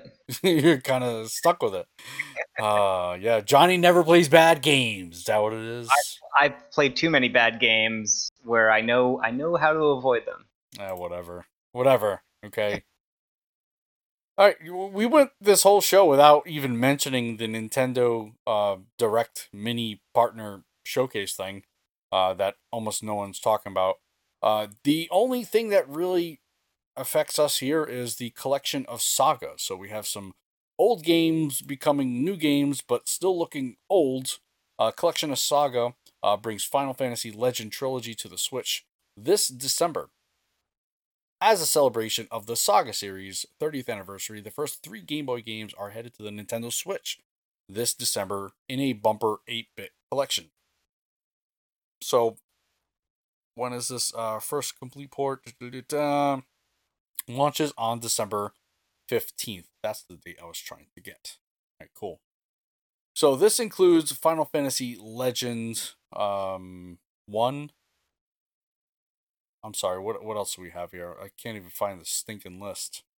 Uh, Final Fantasy Legend, Final Fantasy Legend Two, Yep, yep. Yep. And is it just those two? No, Final Fantasy Legend Three. There you go. There you go. There there also is a physical version of this, and when I say physical version, I use that term very loosely. So if you go to the this is uh being put out uh, published by Square Enix. So if you go to the Japanese Square Enix site, you can get a bunch of goodies, physical goodies, and a downloadable code for uh, the game. So they don't actually give you a cartridge; they actually just give you the game itself. Nothing more than that. Now, you into this? No. No. No. It looks old and dated. This was uh this was the Game Boy Final Fantasy, right? Yep. Game Boy, and this came out during the early years of the Game Boy, so it it's gonna have that old bad bad old game design stuff. It's gonna have you know just old mechanics that we don't want to play anymore type type Yeah, stuff. So I, I think this is gonna. I mean, for people who like it, it's gonna. It's more nostalgia. Um, I don't know. I don't know. I think Final Fantasy was it Final Fantasy Legend Two. Was is that like the one that's actually like a mana game, or am I thinking something different? Oh, I have to look the. I'd have to look that up. I'm not gonna do it now. Anyway. No, yeah, yeah, you're thinking of something else. These play like Final Fantasy games. Yeah. Actually, I I would say more like maybe Dragon Warrior style games Yeah. or Dragon Quest. Sorry, sorry if I use the the lesser name. But um yeah, so December 15th we'll have that collection here. Um for anyone else who remembers what was showcased on that Nintendo Direct, more power to you. I remember nothing. it was trash. It was really not that good. And in fact, I would rather have just had the the partners announce it themselves. Yep. you know. Uh all right, moving on. That's a, that's how fast that like how I don't know, insignificant that was.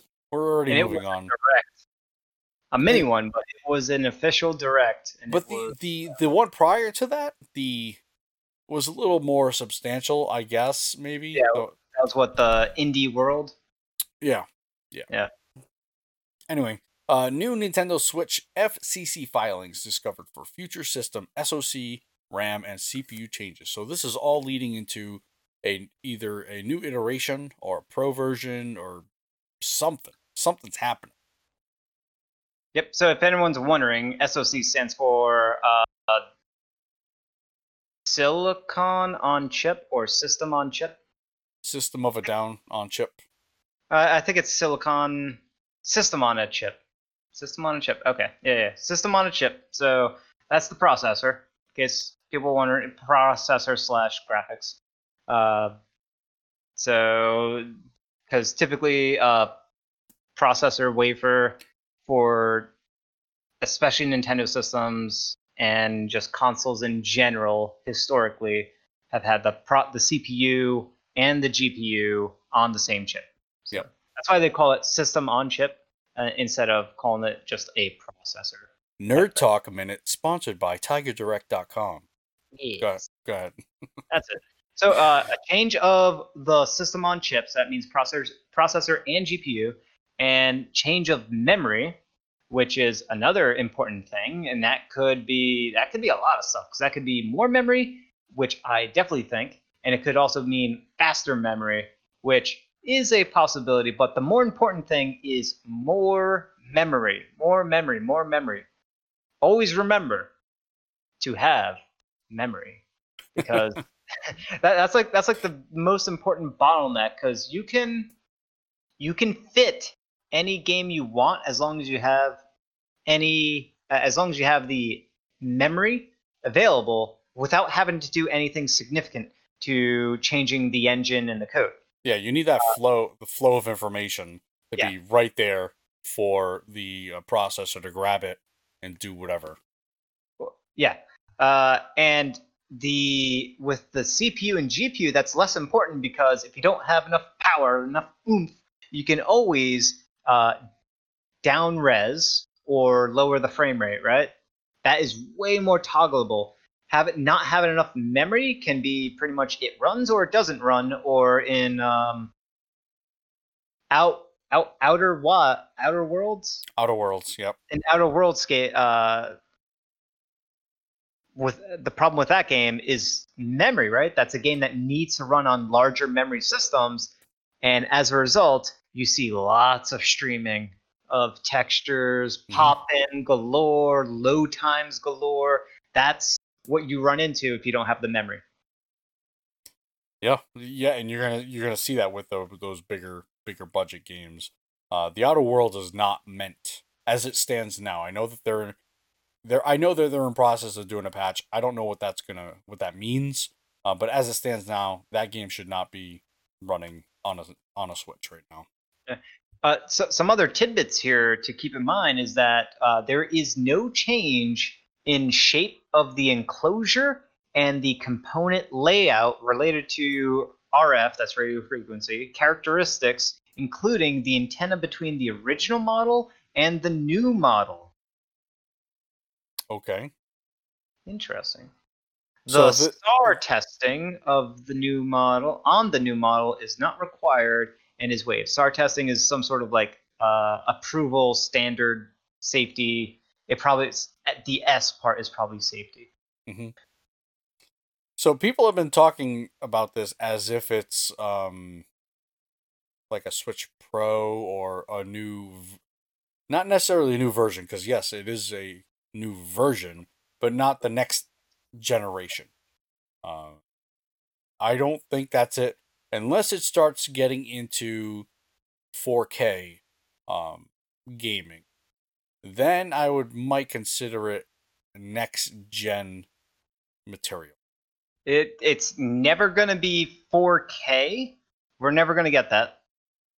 But what we w- we will get 4K, but we're never gonna get it for games. What we will get on a Switch 4K wise will be like streaming services. Okay. Anything that, that does video playback, that will be 4K. We probably won't get a 4K handheld. They'll probably bump that up at most to 1080, and that's it. They're not going to go beyond 1080. I would be fine if this this would be 1080. I think at this point, um, we shouldn't get anything less than 1080 resolution. Um, Well, on for on for a screen on handheld, yeah. I, I well, seven. It works well on 720. yeah no, I It looks, it looks real good. it looks good, but I want Yeah. better. I want better. Well, This 1080 is there. It's available. Uh, I mean, I don't see it costing much more. 720, even in YouTube TV land, right? In YouTube standards, 720 isn't even high definition anymore. It's 1080. That's high definition. Whereas before, 720 used to be high definition. It's not anymore. well, yeah. Well, technically, 720 is still high definition, but yeah, 1080 is the de facto standard. I I I think 1080s where you need to be, and then at that point you get up to uh, 60 frames per second. Only when you have steady eddy 60 frames per Sure. second, then you can graduate to 1440 or is it 1440? Whatever it Yeah. Yeah, I can a 1440. Yep. and then to the full blown 4K without sacrificing the 60 frames per second. Right, and and, and that's the bottom line, right? The game's got to run consistent. They got to run smooth, regardless of what resolution they're on. If they're on a 720 720p screen and they're running like chugging along like Xenoblade Chronicles 2 or whatever, um, it, it stinks either way. You know, I got my chicken leg, and I want to put butter on it, and I want to see it melt. That's What? what, I want. what does that even mean? smooth like butter. Oh, who eats chicken legs with butter? Honestly, I ate a chicken the other day. with just butter? Yeah. Oh no, you gotta put some either some barbecue or some buffalo sauce on there or something. I ate its heart. I ate its liver. Oh boy. All right, we're moving on. Um, Shigeru Miyamoto was barely involved with Paper Mario: The Origami King, and it shows. Shocker. He's like, I've seen what you guys are doing. It's not an RPG. I'm out of here. In, in Uh, case people are wondering, Shigeru Miyamoto has stopped working on video games. He learned his lesson with Star Fox. Is that what what did him in? Star Fox Zero? Yep. Yeah. That was a major pride hit right there. Ugh. Yeah, he essentially he's just a face right now. You know what I mean? Uh, but Eurogamer Germany has recently had the opportunity to chat with Paper Mario Origami King producer Kensuke Tanabe the and director uh, Masahi- Masahiko to uh, Masahiko Nagaya. Both confirmed that they have almost absolute control over the franchise since Paper Mario Color Splash uh, for the legacy Wii U system, and that the legendary developer Shigeru Miyamoto was barely involved in the development of more recent entries in the long established series. And then you can go on. Um, it goes on, kind of just saying what the what what was in the interview, and yeah, basically Miyamoto he was in it occasional, you know, occasionally. He wasn't. He was barely in there. Checked in a few times, and that's it. I mean, what is, what is, he gonna say? well, he, he, basically doesn't want uh, because he's sort of the overseer on how char- Nintendo IP gets presented, and he try the image right the kind of like how Mickey Mouse always needs to look like Mickey Mouse Sure. across Yep. whatever thing whatever thing Disney does. It's the same concept. Miyamoto is that. Miyamoto ensures that there is a familiar presentation to the Nintendo characters because he created a lot of them. Right. And I was gonna say it's the same thing with the with the Zelda series, you know, with Link and all and all that stuff. Uh, where was he during the the uh, Super Mario Brothers movie um, in the uh, early '90s? Where Yeah. was where, where was he? You know what He was- though, it, it is a terrible movie, but it's kind of one of those guilty pleasures of mine. I really like the movie. He was, he was bathing mm. in in dollar bucks, Mario bucks, oh man, I actually, I, hundred dollar bill showers. dude, I loved that movie, and I and I still, I'm gonna have to rewatch it with like not nostalgia glasses. Trust the fungus. it it made zero sense. I'm with you. That movie was awesome. I loved it though. When did Yeah. it come out? So IMDb has it as as a 93. 93, four out of ten. Rotten Tomatoes got a 23. I don't know. I'm gonna have to rewatch it. What did it come out in '93? I was guessing. It was 93. Yeah. I said er, I said early 90s. Whatever. Oh yeah, yeah. it that's definitely early '90s. But um, yeah, I, I'm gonna have to. I told you, I'm I'm gonna rewatch this movie, and I, I could you could probably find it like the full movie, on YouTube or something. I'll totally watch party that with you. you know what? I have done this in the past. If you join our Discord, uh, there's a let's let's watch um section, and I've streamed some stuff that I'm able to stream. I guess because I own it. Maybe, um, maybe I'll do that. maybe I'll do that. I'm down. I'm totally down. But yeah, it's a fun movie. I like it. Anyway, uh, Xenoblade developer Monolith Soft has now over 250 employees, so they are ever growing. And it's good, right? This is actually great, actually. Uh, Monolith Soft, the developers behind the critically acclaimed Xenoblade series, have revealed that they have now surpassed 250 employees. I feel like we do this all the time, and it's consistently growing. Um, as of August 2020, the developer has reported that has 254 employees, 25.2% are female, 75 basically 75% are male. That doesn't matter to me. Uh, the average amount of time that the employees work at Monolith Soft is around five years and eight months. The average age is 35. The number of employees working for the company continues to climb, uh, which is clearly great news. I feel like I just repeated this whole article beforehand. Anyway, uh, yeah, great news. Uh, I'm they they uh they teased the new project with some concept art. They have yet to show anything from it. Like literally, other than some concept art, we got nothing. We got nothing It's- other other than this stuff. On it's creeping on three years since their since their last new unique game. They did release right the remake to or the the borderline remake remaster of Xenoblade. Did they do that in house? Oh yeah, that's in house. okay. okay. Yeah, I mean you could tell there's there's love in that in Yeah, that yeah, remaster. yeah. Yeah, I just wanted to, wanted to see, but uh, I mean, I don't think it took a, an entire team to do that. You know, I still think they were chugging along at whatever else they're working on. Yeah, I'm with you. I'm with you. They, I mean, a team this big, absolutely, especially when they, when the team, the size of the team to create the original Xenoblade or even Xenoblade 2 was not this big at all. Yeah. So they have extra people. What they probably did is they probably hired uh, uh, a bunch of new people uh, due to the success of Xenoblade 2, and they took a lot of those new people. And a great way to learn is to do a remaster, right? Yeah. It's already tried and true. You can't fail. Well, you can, but it's really hard to fail. I mean, I I know that these guys do massive games. They do s- games that are just brim uh, filled to the brim with with narrative. Great. I like all their combat. Yeah. I want to see them do something smaller. no. How dare you? How dare you? How dare? Okay, I take it back. I take. Can they do both? Can they do something large scale and maybe smaller? Do something smaller. Like Torna, the Golden Country. yeah, but it's just uh, it's it is smaller, yes, and it is, but it's it's more the same ideas, really. You know, it's really nothing.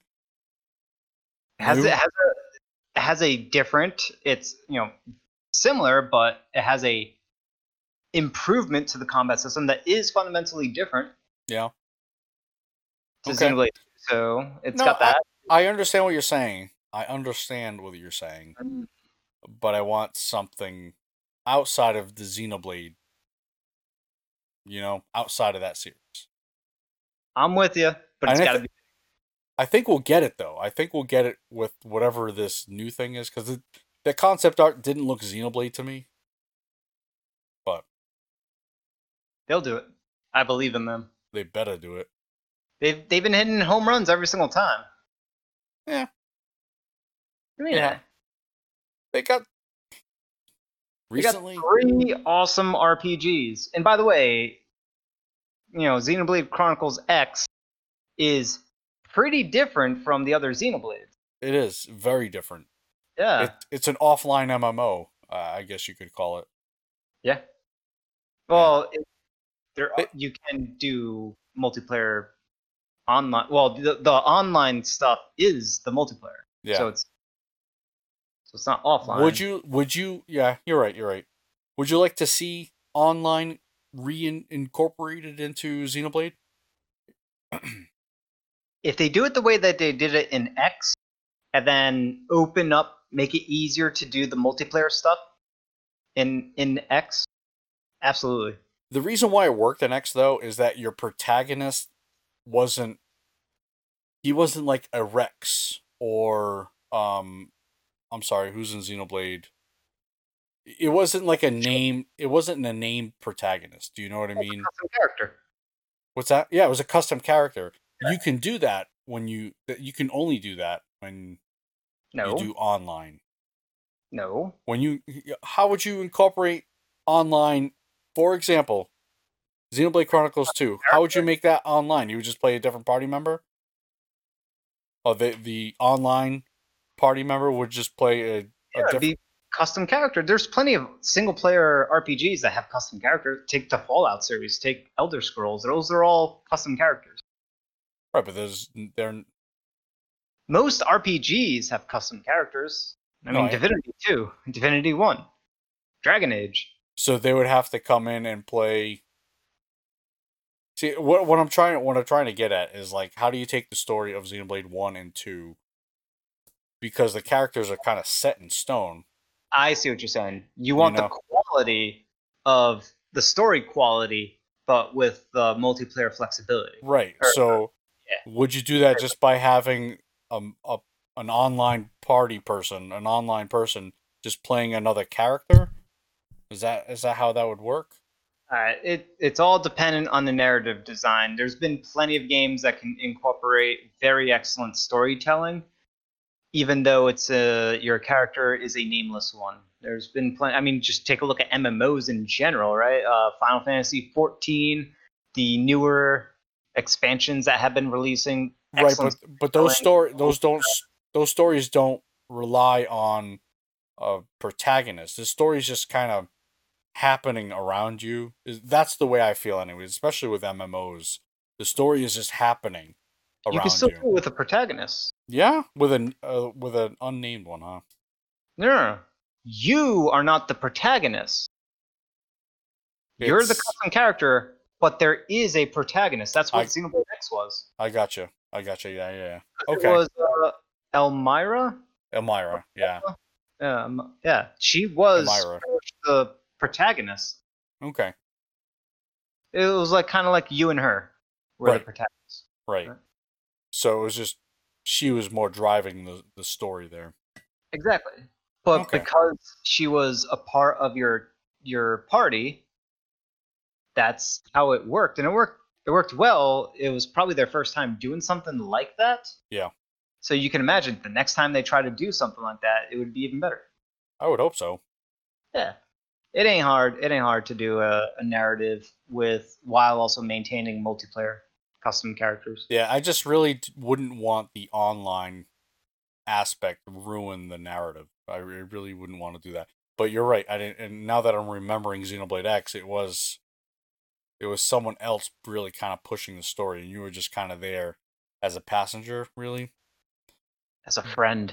As a friend, doing most of the work, might I add. Yeah.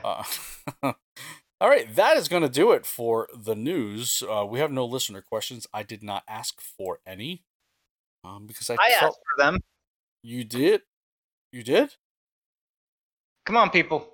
Give me some questions. Give us some questions. You can email your questions at podcast at switchrpg.com or when we tweet this episode out, you can reply to the tweet.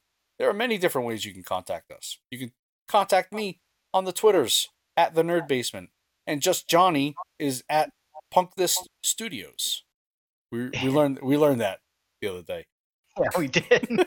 I don't know how you mess it up, but you can mess it up. Yeah, no, it it, it definitely happens. It happens. All right. So cool. Uh, no listener questions there. Uh, I will try to get a little bit better about that. I just a lot going on. A lot going on for me. All right. So some upcoming RPGs. Let's go through them. Uh, September first, we have. Uh, this is yesterday. We have Ary and the Secret of Seasons. Uh, this one's actually getting a physical uh, release. This is a game developed by eXiin and published by Modus Games. Uh, this is uh, I'm trying to look at the reminds reminds and looks like Dragon Quest Builders. I don't know if it plays that way, uh, but it has No, that. it looks like an action. Definitely, definitely an action game. It's the visuals are actually pretty good. The visually, I can kind of see the Dragon Quest Quest Builders stuff, but it's not. This doesn't look like it's a uh, you know resource harvesting style game. Oh, right, right, right, right. I just meant visually. That's what it looks like. I don't I don't know how it plays because I haven't read it yet. Rewarding exploration, harnessing the power of the seasons. Ary can traverse sweeping landscapes in search of new destinations, solving amazing environmental puzzles to progress. Uh, captivating storytelling. Ary is recruited to help the Guardians of Seasons, an old organization caught up in rigid traditions. As she ventures through uncharted locations across Valdi, Ary will discover secrets and hidden meanings behind the Guardian of the. So it's got dynamic environments, uh, manipulate the world around, uh, fluid combat. Looks like it's a action RPG, and it is done all in 3D. Oh, oh. What, what are Um, you doing? Yeah, I'm, I'm looking at gameplay. So it also just released on Steam as well. So this is a simultaneous release. The some of the additional tags that they have on it, they got action, adventure, puzzle, RPG, platformer. Those are the tag gameplay tags that they have on it. Yep. Visually looks good. It it's definitely got some degree of a budget behind it. It's uh it has a pretty cohesive style. It has uh, kind of like a nice little old. Yeah, it, it's kind of like going to be one of those exploration, uh, almost like a Zelda-ish style thing. Yep. But let me see if I can take a look at the Or, combat. or maybe even like Oceanhorn. yeah, yeah, Uh, Oceanhorn would be pretty close. And we have a uh, MSRP at 40 US dollars. Yeah, you know what? It doesn't look bad. It it looks pretty good. Uh, there's only 15 user reviews on Steam, and it's uh, at 80%. So that could fluctuate. Yeah. So you know, potential buyer beware, or potential buyer pay attention. Yeah. We will see. Next, we have Under the Jolly Roger, September 3rd. So, probably by the time you listen to this, um, it is a uh, game developed by, it doesn't say here, um, published by HeroCraft, an open world pirate action RPG. Okay. Under the Jolly Roger is Under the Jolly Roger is offering an ultimate ability to free roam the vast world filled with dozens of colonies and forts, hundreds of quests, and countless ships to plunder. You can trade, fight, explore on your own, or call friends to do the same together. So there's some sort of online to this. Okay. Game features limitless sailing in real time. Use global map only if you want to. A system of leveling your pirates, let them grow from sailor boys to skilled old salts. And then it says again, hundreds of quests. Now, I'm looking at screenshots. They all look like maybe some FMVs, some video. Like I don't know if this is actual gameplay here. So let me look at some gameplay. Or have you have you seen some gameplay? Uh, I haven't, so I'm I'm not certain. I'm not certain.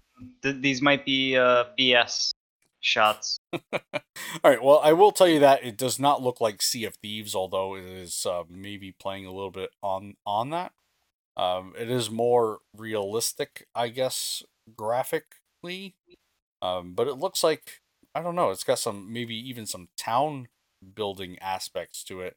Maybe as you get your plunder or whatever you do um, out there on the seas, your your maybe your base or your port that you um go to changes. Um, but I don't know. Uh, it's it's got the whole you know um, I don't even know what you call it, ship dogfights. what do you what do you call them? Ship fights. Uh, just, Well, you're definitely piloting ships. Uh, it kind of has this similar UI uh, controls to, uh, well, uh, the interface, right? How you aim your cannon attacks and stuff like that looks pretty similar. okay. I'm, I'm looking at the gameplay right now, so it's And I'm also note I, I totally did not expect this. Like I'm looking at a sequence here of the uh, person going onto land, or he's on land and he's attacking like like skeletons and the ske- skeletons got numbers. He's using a blunderbuss. He's attacking them with with that as well. So there's some land and sea stuffs going on here. yeah. There, Okay. there's definitely stuff going on. Um, the video I'm looking at is weird because uh, it's in a different language, so I don't know what uh, some of these uh, buttons are. But you can board another another ship with your crew, and uh, there's a ship on ship uh, crew versus crew melee combat happening. Okay. Uh, you can see the two ships sort of side by side with one another. So there's that, and you confirm that you can go off onto the onto land. Yeah. So yeah, this is definitely not something that's small. Yeah, oh, it that's of numbers. it looks like it's got like um grandiose ideas right like so for example it, it's showing a lot of ships on at one time on the screen at one time in certain instances now i'm guessing those are play like people that are playing if the player base is so small i could see this really flying under the radar you know and um really kind of to its detriment Yeah, I think. Unfortunately, I think it has some gotcha mechanics in there. Because what I see is there is a uh, recruiting of your crew members element to it. okay So you can kind of stuff your ship full of stuff. Uh, crewmates. Also, you can get. You have to. Looks like you. You have to man. You're basically loading up your your ship with stuff. right Uh, cannons and gunpowder. Uh, and you're spending gold on that. I don't know if gold is going to be a uh, pay for currency type thing. So I, I don't know if that's a thing. But the fact that you have a crew, you're managing your crew, like I, I love those uh, those types of managerial Yeah. type elements as well. So they're going more towards simulation. Yeah. Way more towards simulation. okay It But could be promising. I mean, Yeah, I, was just I was actually gonna say that it's got some promise to it. So, all right, under the Jolly Roger, uh, MSRP twenty dollars, twenty US dollars. Currently on uh sale, kind of maybe like a pre-release sale at sixteen. Um, so yeah, take a look at that. Uh, next we have roommates September fourth. You know what? I kind of I put this on here, and I'm seeing a lot of these recently uh, come up as role playing or RPG. It's basically a visual novel, okay? And I'm sure there's some some player choice in there that's affecting the outcome of a story. I don't know. I, I don't know. It's I, run of the mill. Run of the mill. There's so many of them. yeah, yeah. It's we're seeing a lot. We're seeing a lot of these right now. it's a visual novel with uh, good-looking characters. Yeah. Yeah, and, and you're basically it's called roommates. You're basically uh let me just read the description. Study hard or party hard. Try both in this college dating sim. So it says it right in this title. It's more of a sim, not even it's less of a sim. It's more of a just a visual novel. Visual um, novel and romance style. Yeah. Um and that, and that's all I'm going to say about it cuz I'm uh I'm not I'm not a fan. I, I feel yeah, like skip. Yeah. Anyway, um, next, we, we talked about this earlier in the episode. ATOM RPG, September 4th. Uh, does it have a price on here? Uh, it does not have a price. I might have to go to the actual eShop. Uh, this is actually a first I'm seeing this. The the download size. I usually actually keep track of them because I do a lot of the game previews and I always enter those in. Uh, now they're getting to the the the the, the thousandths uh, in these gigabytes. Usually it'll just say 6.1 gigabytes, and now it's 6.098 gigabytes. All right.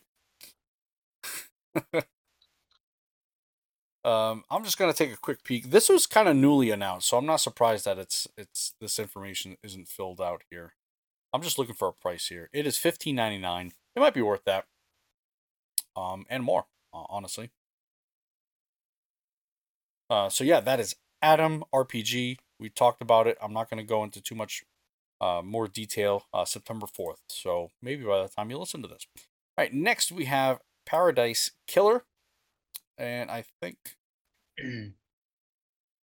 is this another visual novel? Um. This one's hard to explain. it's, it's, it's weird because there is. It looks like there is exploration, kind of like a Myst style. Okay. All right. It says just... an open world mystery. What was that called? An open world mystery. First person open world murder mystery. there you go. All right, an island outside of reality, a rogue human civilization hoping to resurrect dead alien gods. What? A murder behind locked doors. Paradise is an island that regenerates every few millennia. The psychic power that alien worshippers uh, within release, oh yeah, within release into the universe is meant to feed and eventually resurrect their fallen allies. But this force also attracts undesired interest from demons, who eventually corrupt each island until a new alternate reality is birthed by the council. Oh my gosh. So you're basically going around trying to solve mysteries. Is it first person? Maybe. Yeah, yeah, yeah. It's definitely yeah. first person. I don't know. I don't eh, know. Yeah, it, it's an it's an adventure game that yep. is focused. Look, it's it's different. That that already is enough to say maybe you might want to check it out, especially if you're looking for story-rich games. This could be something to pay attention to because stylistically it looks real good and yeah. quality. It looks like it has the quality too. Yeah, it definitely so. say stylistically, uh, aesthetically, it looks it looks pleasing. It looks like it'll be good.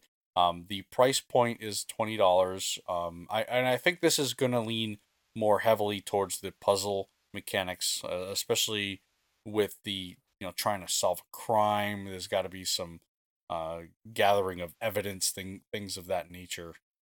Um, and it even says here, unlock hidden areas, solve hieroglyphic puzzles on ancient nightmare computers to discover new areas of the island, find concealed evidence, and reveal terrifying secrets. Yet, take, take a look at it. Paradise Killer, September 4th, uh, published by Fellow Traveler. Don't have a developer on here. Um, sometimes that is the developer, but there are so many publishers right now and and, and development studios. It's hard to keep track of. Um, yeah. So yeah, take a look at that Paradise Killer. Uh, then we have last but certainly not least for the week, we have RPG Maker MV. This is finally coming out to us. This is a $50 uh, US dollar uh, game September 8th in the US and Japan, and then September 18th in Europa. Um, and if you're familiar with RPGs in general, I think you're probably familiar with RPG Maker. There are tons of games made on this um, kind of setup. I don't know how it's gonna. I don't know how it works exporting wise, if you know what I mean. Um, like, will people be able to play your game? Um, if they don't have RPG Maker, I I don't I don't know how that will work. Honestly, there's no way Nintendo's gonna allow these RPG Maker games that are made within a Switch to then be exported for other players. It might be a save file, right? But then then that would wh- require okay having RPG Maker running on someone else's Switch. Yeah, I, again, I don't know if there's going to be an RPG Maker player. Maybe they'll get you that way by having to buy that. I don't know. There's there's no way there's going to be a standalone that's going to be able to. Uh, there's no way it's going to allow users to export their own standalone title. Well, there's got there's got to be a way that I'm sorry to interrupt. There's got to be a way for users to share within each other. So if you buy RPG Maker and I buy RPG Maker, I might be able to share that with you. Maybe that could happen. Yeah, yeah. But there's there's no way for standalone because you just think about it. If they allowed that, the entire eShop would be flooded with RPG Maker stuff. There is. It's called Kemco. It'd be worse. It'd be like a hundred million times worse. there are some good. Uh, I I know. I I said there are some decent Kemco.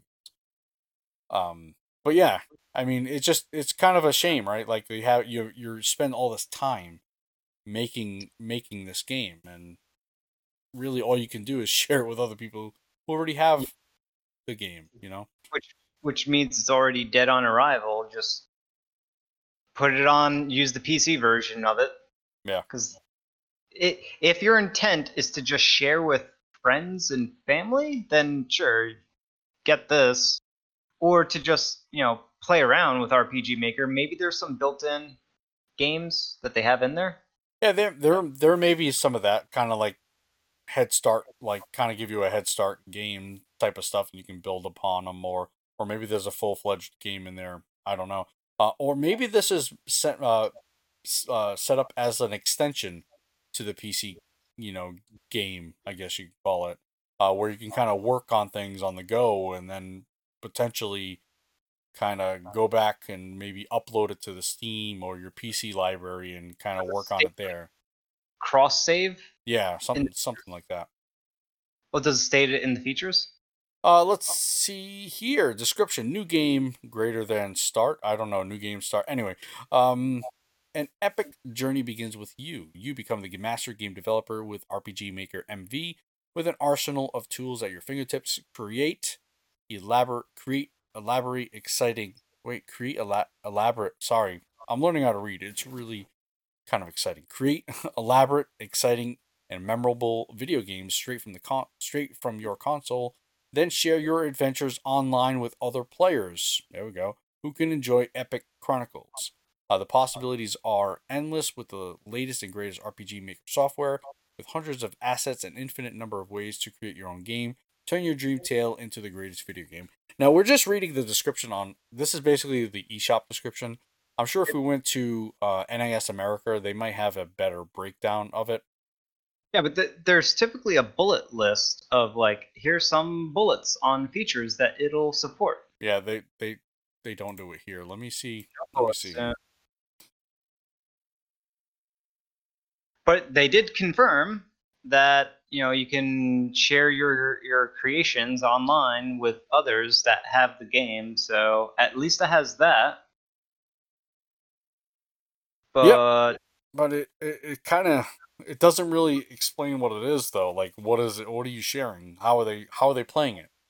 Your creations they they, they have to have their own version of rpg maker and then you hand them over your game. There's no way they're going to do a player. No way they want they want a cut of the money.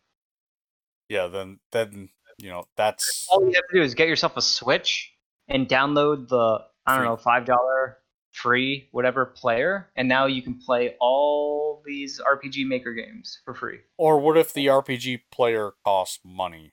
Uh, you know, if it costs money, I can see that happening. But at that point, now you're taking the same game and you're you're having two different SKUs for sale and yeah. you're splitting, you potentially splitting your audience. Right.